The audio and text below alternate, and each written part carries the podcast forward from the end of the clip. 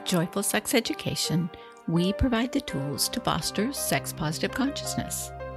But you have to ask yourself, what is sex positive consciousness? And that is what we will discover together here on the Pleasure Principle podcast.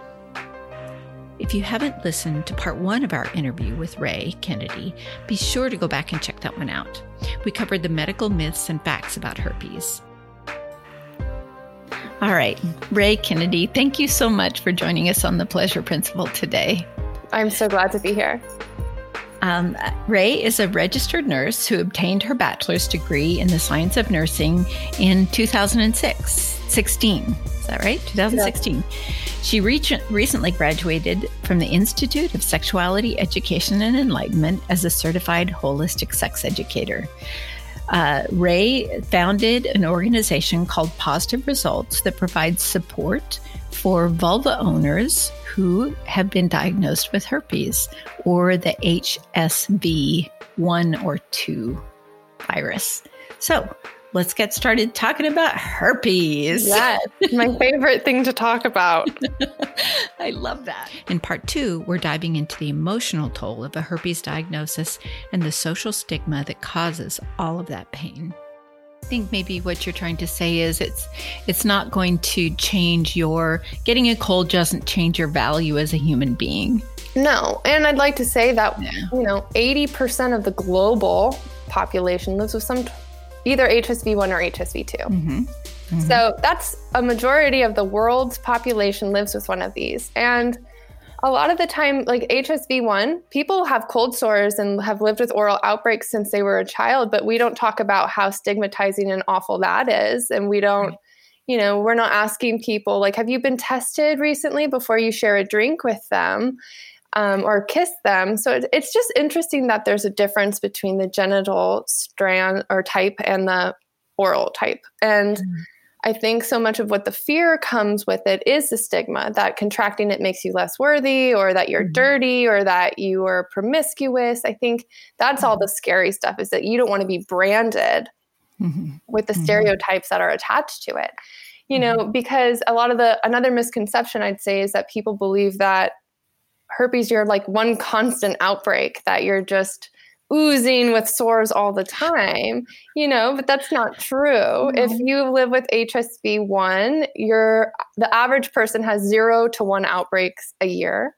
If you live with HSV2, the average person has 4 to 5 outbreaks a year and it's pretty manageable. And that's like a lot of people can take antivirals and supplements and different things to really help with outbreaks, but it's a really manageable thing. It doesn't affect my day to day life. If I weren't talking about herpes constantly with the work that I do, I would not think about it at all. It's not an issue in my relationship. I have very few outbreaks, and it's just not something that consumes my day to day life unless I'm working. So, when people come to you and your organization and they are freaking out about their herpes diagnosis, what is the first thing you say to them? Or if someone eh, say, eh, what can you tell other people? Like if somebody comes to you and says, I have herpes and I'm freaking out, what what's the best thing to say to them? You're not alone and it gets better. Because I think those are the two things that we can feel the most that we're the only people in the world who know what this feels like because so many people don't talk about it and it can feel yeah. really isolating when you're experiencing it. But also it gets better because people think it's all over right then and there. And it's amazing what we tell ourselves in our head. The stories are so much worse than reality and, you know, I've got some experience on them. I've got a, a, four and a half years of experience. So I'm there to share them, like give them shortcuts. And basically, heads up, it gets a lot easier. I promise. And I do. I say I promise. And people always are like, you shouldn't promise these things. And I'm like, no, but I'm it's true. It gets easier. It gets better. Our bodies just get better at dealing with it, especially if we listen to our bodies. Mm-hmm. And that's something that we can all learn to do over and over again. Our bodies are our bodies. amazing, resilient things. Mm-hmm. Yes, they are. Yes, they are. I'm super, super grateful for that on a number of levels. Mm-hmm. Um, so, uh, why is you talk, and I love this phrase like smashing. Is that what you say? Smashing the stigma, slaying the slaying stigma. the stigma. Slaying the stigma. so, why is it so important to slay the stigma around herpes? Or another way of saying is that what's the what's the danger of not slaying the stigma around herpes? Yeah, that's a great question. I think that people don't suffer from herpes, we suffer from the stigma. Because once we manage to get our outbreaks under control and we get our like disclosure down pat, you don't really have to think about it anymore. It's just part yeah. of being who you are. Yeah. But the stigma is what holds us back from so much. That's what we get afraid to tell people our status because we don't want to be judged. And that is very dangerous. We don't want to have non consensual sex with our partners and withholding information that can affect their sexual health. That's non consensual. That's not right. And yeah the stigma is what's holding so many people back from being radically honest with their partners. Um, that's what brings us feelings of shame and you know, embarrassment, and those things rob you of sexuality and pleasure. And so, as soon as you succumb to the stigma, yeah, herpes will ruin your life, but it's the stigma doing it, not the virus. I can tell you is one of the ground floor benefactors of this virus. That is absolutely true. And that I suffered from the stigma of it for decades before anybody was out there saying, don't worry about it. It's it's okay. You can deal with it. Yeah. And, um, yeah. I love that so. you said the ground floor beneficiary. I call there's like a few of us that have been doing the herpes thing on Instagram for a while, and I call us the herpes elders. yeah. Oh, I am a herpes elder big time. a wise, wise person you are. That's right. That's right. Um, yeah, and every time you mentioned like uh, anytime I have freaked out about having to tell someone, you know, that I'm with, I cannot tell you most of the time, even if they don't have it themselves, their comment is like, oh, every other girlfriend that they've ever had has had it, you know, or or practically all of them. So it's, it's really so common. true. It's so true. Yeah. Um, would you would you you say that uh, herpes made you a better person? Can you talk a little bit more about that? Yeah, I would love to. Um, so, and I'll be really honest, before I contracted herpes, I was selfish. I was I was kind of sneaky and not exactly forthcoming about a lot of things. Obviously, it wasn't my STI status because that wasn't an issue at the time, but yeah, I was self-serving and which I don't think is always a bad thing.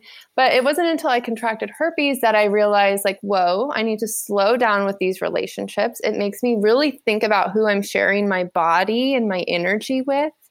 Mm-hmm. Um, you know, like, is this person worth my disclosure? Is this person worth my time and energy? Um, it also made me more tolerant of things that I used to stigmatize. I mean, I mm-hmm. definitely carried the stigma because I I was subscribing to the belief that only certain girls got herpes and then suddenly I was that person. And then I had to re-evaluate everything that I thought I believed in about sex and sexual health. And you know so i got to sit there and i think this is such a beautiful experience and i wish everybody could have this experience but i had to sit down and decide what was mine that i believed in about sex and pleasure and sexual health and what was passed along to me without my knowledge. You know what was given to me by society and my peers and my parents and what is really mine that i believe in. And so i got to really you know pick and choose for myself and find the values that I had around these things and it was a really special experience. I'm I'm so much more honest. I love vulnerability. I am the first person to, I'm like the most transparent person out there. Almost to a fault, but I would never say that because it's just it's been so wonderful. The connections I've had with everyone in my life have strengthened and I would say it all revolves around my experience with herpes. I really love the way you phrase that, asking, you know, sitting down with yourself and asking yourself, what's mine? What are my beliefs about sexuality? I can't tell you how much I love that. That's yeah. great. That's a great way to phrase it. Oh yeah, go down a rabbit hole with yourself and journal about yeah. that one. yeah, yeah, definitely. Um, so uh, yeah, and I had this. I just wanted to. I, I sent you this quote, but I'm going to read it out loud to people. This is an author who I heard. I think I heard him re- originally on Fresh Air, a podcast, Fresh Air. I don't know if you ever listened to that, but but it's a he's a a PhD and an MD, and his name is Nicholas Christakis, and he wrote a book called Connected. Um, and he was on he was on uh, uh, on I believe it was Fresh Air talking about the pandemic. But he said um, the spread of germs is the price we pay for the spread of ideas. Through the spread of ideas, we have victory over the virus. And I just love that because I spend so much of my time thinking about how people are connected with one another another. That's what I that's why I'm a sex educator. It's not just about the orgasms and the better orgasms and the great sex, which is fine. And I love to talk about that too, but that's not the core of why I why I do this. It's about having better and uh, deeper uh, connections with other people and really where those come from. And I find this idea just of biology and the world around us and how, you know, we're connected with so much more than we think we are. And like even just the viruses that connect us, and we have this, we pass them back and forth to each other and we, they they change us like you were talking about this virus changed you mm-hmm. it changed the way that you interact with people. Yeah. Mm-hmm. Had I never contracted HSV, I would not be a sex educator. You know, it gave me the idea, like you said, to educate people about the stuff that we didn't know. Like, it wasn't until I contracted that I realized how terrible sex education was and how little I actually knew and how important it was to learn and unlearn and continue to learn. And yeah, I, I, how many people I've connected with about these ideas and these concepts around herpes and theories and all kinds of things. And you're so right. And in a meeting recently I had, because I do support meetings, there was somebody who said that she finds a lot of peace out in nature because she was sitting there and realized humans aren't the only people that have viruses. Everything has viruses, every li- living thing. And, you know, just it's just part of life. Yeah. They're just viruses are like creatures in the world just like we all are. Mm-hmm. And we're going to all have to learn to adapt to adapt with each other. Yeah. Yeah. So um I I wanted to the next quote I wanted to read came from your website too, something that I I watched through your recommendation that Ella Dawson mm-hmm. um, quote. And she says, telling someone that you have an STI should not be brave or shocking. It should be normal and kind of boring. So I wanted, this brings me to uh, disclosure. And you have something on your website that people can can purchase that is a disclosure kit, I believe, that it's helps a guide. people a guide yeah to, but can you talk a little bit about about disclosure and yeah, there's just a lot there. So I'm going to just leave it at that. Yeah.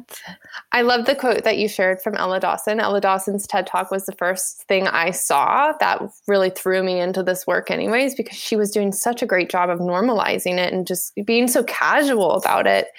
And I think that, you know, making it casual, the conversations is key because when we put too much pressure on it, like that you have a big secret you have to tell somebody, it's not a secret. It's just a fact of you. You're just telling somebody something about yourself. And I think we put too much pressure on it. Um, I think disclosure can look a lot of different ways. Um, there are times when you will have to disclose to somebody the first night you meet them if you're having a one night stand or if you're really cultivating a deep relationship with this person you know you can make disclosure a much more in-depth emotional and vulnerable conversation mm-hmm. but it doesn't have to be this I have to tell you something. It's got to get off my chest. It's not. You disclosing your STI status should be a two way street. You know, because you have a positive diagnosis and maybe your partner doesn't, doesn't change the fact that it's a two way street. You know, they should be able to talk to their sexual health without any hangups or problems either. You know, making it this big, scary conversation is what's stopping people from having it. And so making it just part of the conversation, like, uh, do you know who Evelyn Dacker is? She it's okay. She, she works yeah. a lot. Evelyn Dacker is my healthcare provider, um, but she does a lot of work out of Portland, Sex Positive Portland. Um, and she created the STARS model around sexual health. She talks about how, you know, STI status and turn ons and turn offs and avoidances and safer sex are all things that should be part of a routine conversation with all partners. It should be standard. We should be comfortable to talk about these things with our partners. It shouldn't be a taboo topic that we're afraid to cover. It should be one of the very first things we're talking about with our partners. Mm-hmm. And once you show that vulnerability and honesty with the person that you're with, I think that they're probably going to feel a certain amount of relief because then they feel safe in being vulnerable with you and disclosing whatever it is that they have that they that is might be a little bit frightening for them to talk about and it might not be herpes it might not be an sti it could be something else absolutely you know?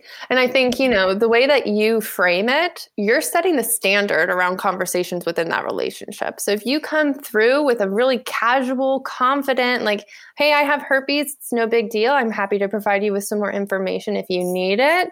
Um, is there anything about your sexual health i should know about simple, short, sweet. It doesn't have mm-hmm. like, and if you make it nonchalant and like it's no big deal, they're not going to be like, wait, isn't it some big deal?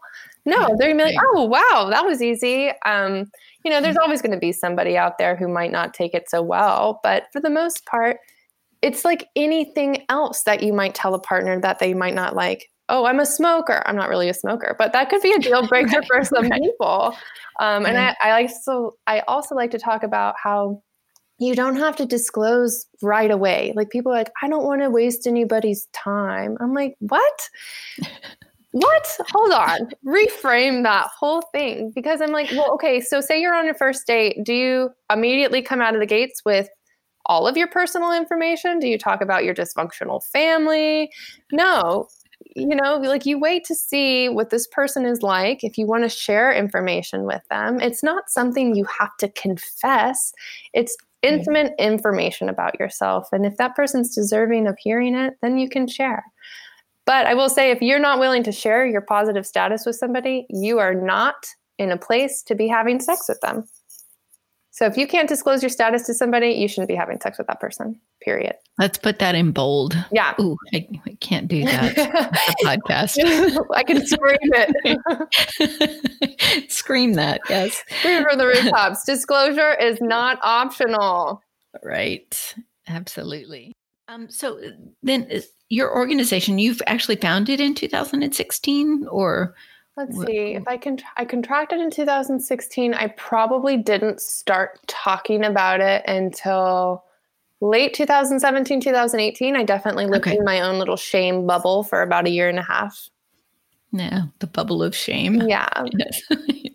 so, has your organization evolved since you founded it? Definitely. When I started my Instagram, it was anonymous. I was still in my shame bubble, so I didn't have any pictures of myself. It was mostly just posting like affirmations, um, like about girl power and supporting each other, and about like how adversity does not define you, it just shapes you. Um, and then, you know, I, I built Steam. It, it, I would say that I think a lot of people create accounts like this for their own self serving reasons. I mean, maybe not 100% to serve themselves but you know it helped me a lot on my healing because i met so many people living with herpes too that it continued to normalize things for me as i was learning and sharing and you know now i'm at a point in my life where herpes does not matter to me at all. I don't feel ashamed about it at all. I'll talk about it with anybody and everybody. My face is all over herpes brand out there. Like I am the self-proclaimed herpes queen. I it's just as I've evolved, my my um, account has evolved and my work has evolved. And you know, when I first got into sex education, I was like, I don't want to just do herpes. Like, I really don't. Like, I, you know, I've been taught. I've been stuck in this herpes bubble by myself forever. I don't want to be confined to it in my work either. But honestly, the more I've done the work, the more passion I've found for it. And I'm just leaning into it now. Yeah, that's great. That's great. Um, yeah, there. Uh, oh, I know what another thing that I didn't um, that I want to make sure that I say is that um, people of all ages are. Uh, this is, is something that they have to think about too that I have, um, I focus on the 55 plus community. And I think that there's uh, the rates of STIs in that community are, are going up. And, and I think it's in, in one way, that's a great sign because people are staying sexually active and having adventures and you know expressing themselves sexually. But the fact is that uh, just because you can't get pregnant anymore doesn't mean you can't get stis anymore. So those folks that are listening that are, or the, in my community that are 55 plus we are talking to you too. So yeah it's a thing for all ages. Definitely yeah. So we're, I guess the last question I had on here was just about the IC program. We're, but that's how I met you mm-hmm. originally. We're both um, IC students. I am still kind of plodding my way through the program, and that's how I'm taking it in, just slowly, little bits at a time, absorbing it, using the information. And you graduated a, just May. in the last in May. Congratulations. Thank you. Congratulations. Yeah, quarantine offered me a lot more free time to get my schoolwork done. Yeah. Tell it, can you uh, I really do love this program and I'm I just it it is um continues to be just an incredible source of inspiration and knowledge for me. So tell me what your favorite part of the do you have a favorite part of the program? Hard to say. Or? I mean, I love the program because it it is a holistic sex education program. So it's not, you know, they talk a lot about other things, um, relationships and tantra and all all kinds of things. And I've I learned so much from that program. You know, I went in to kind of learn more about sex and wellness and I knew I wanted to be a sex educator because of my experience with herpes, but I had no idea how much I would glean from that program. And you know, how it would expand my own sexual world to what it is right now. Um, you know, it opened me up to so much. Even, okay, I'll say the SAR was my favorite part. The sexual attitude reassessment. I wish everybody would go to a SAR. You are, you sit for two days and you're exposed to lots of explicit media and there's lots of talking and like going through your feelings and, you know, you're turn ons and turn offs and maybe the things that you were taught to be ashamed of. And you really do a lot of digging and self exploration there. And, you know, I learned where all of my sticky places were, where I held a lot of stigma or stereotypes, or, you know, and it was all because I didn't know. It was yeah. all a lack of knowledge. But when you're exposed to these things and you're given a safe space to explore and be curious, then you just crack the world right wide open. And then, of course, the connections to all the people who were in the program. Obviously, you and I have connected through there. Um, mm-hmm. I've connected with a lot of folks through there, and those relationships are so valuable to me, and I wouldn't trade it for the mm-hmm. world. So I'm so grateful for IC. Yeah, me too. Me mm-hmm. too.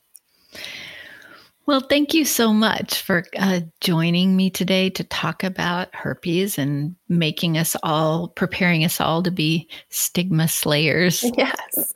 Yeah, I keep so. saying that stigma, and I love this capital S T I and stigma. You can't have stigma without STI. all right. Thank you so much. I really appreciate it. Thank you so much. Thank you for joining us here on the Pleasure Principle podcast.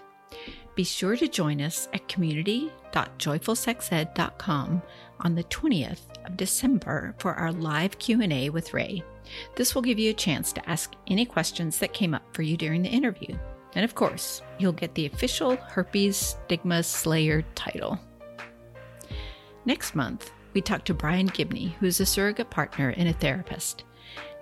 He, he talks to us about this compassionate and greatly misunderstood specialty field. Among other things, he helps folks improve their communication around sex, and everyone needs to get better at that. So, we'll see you next time.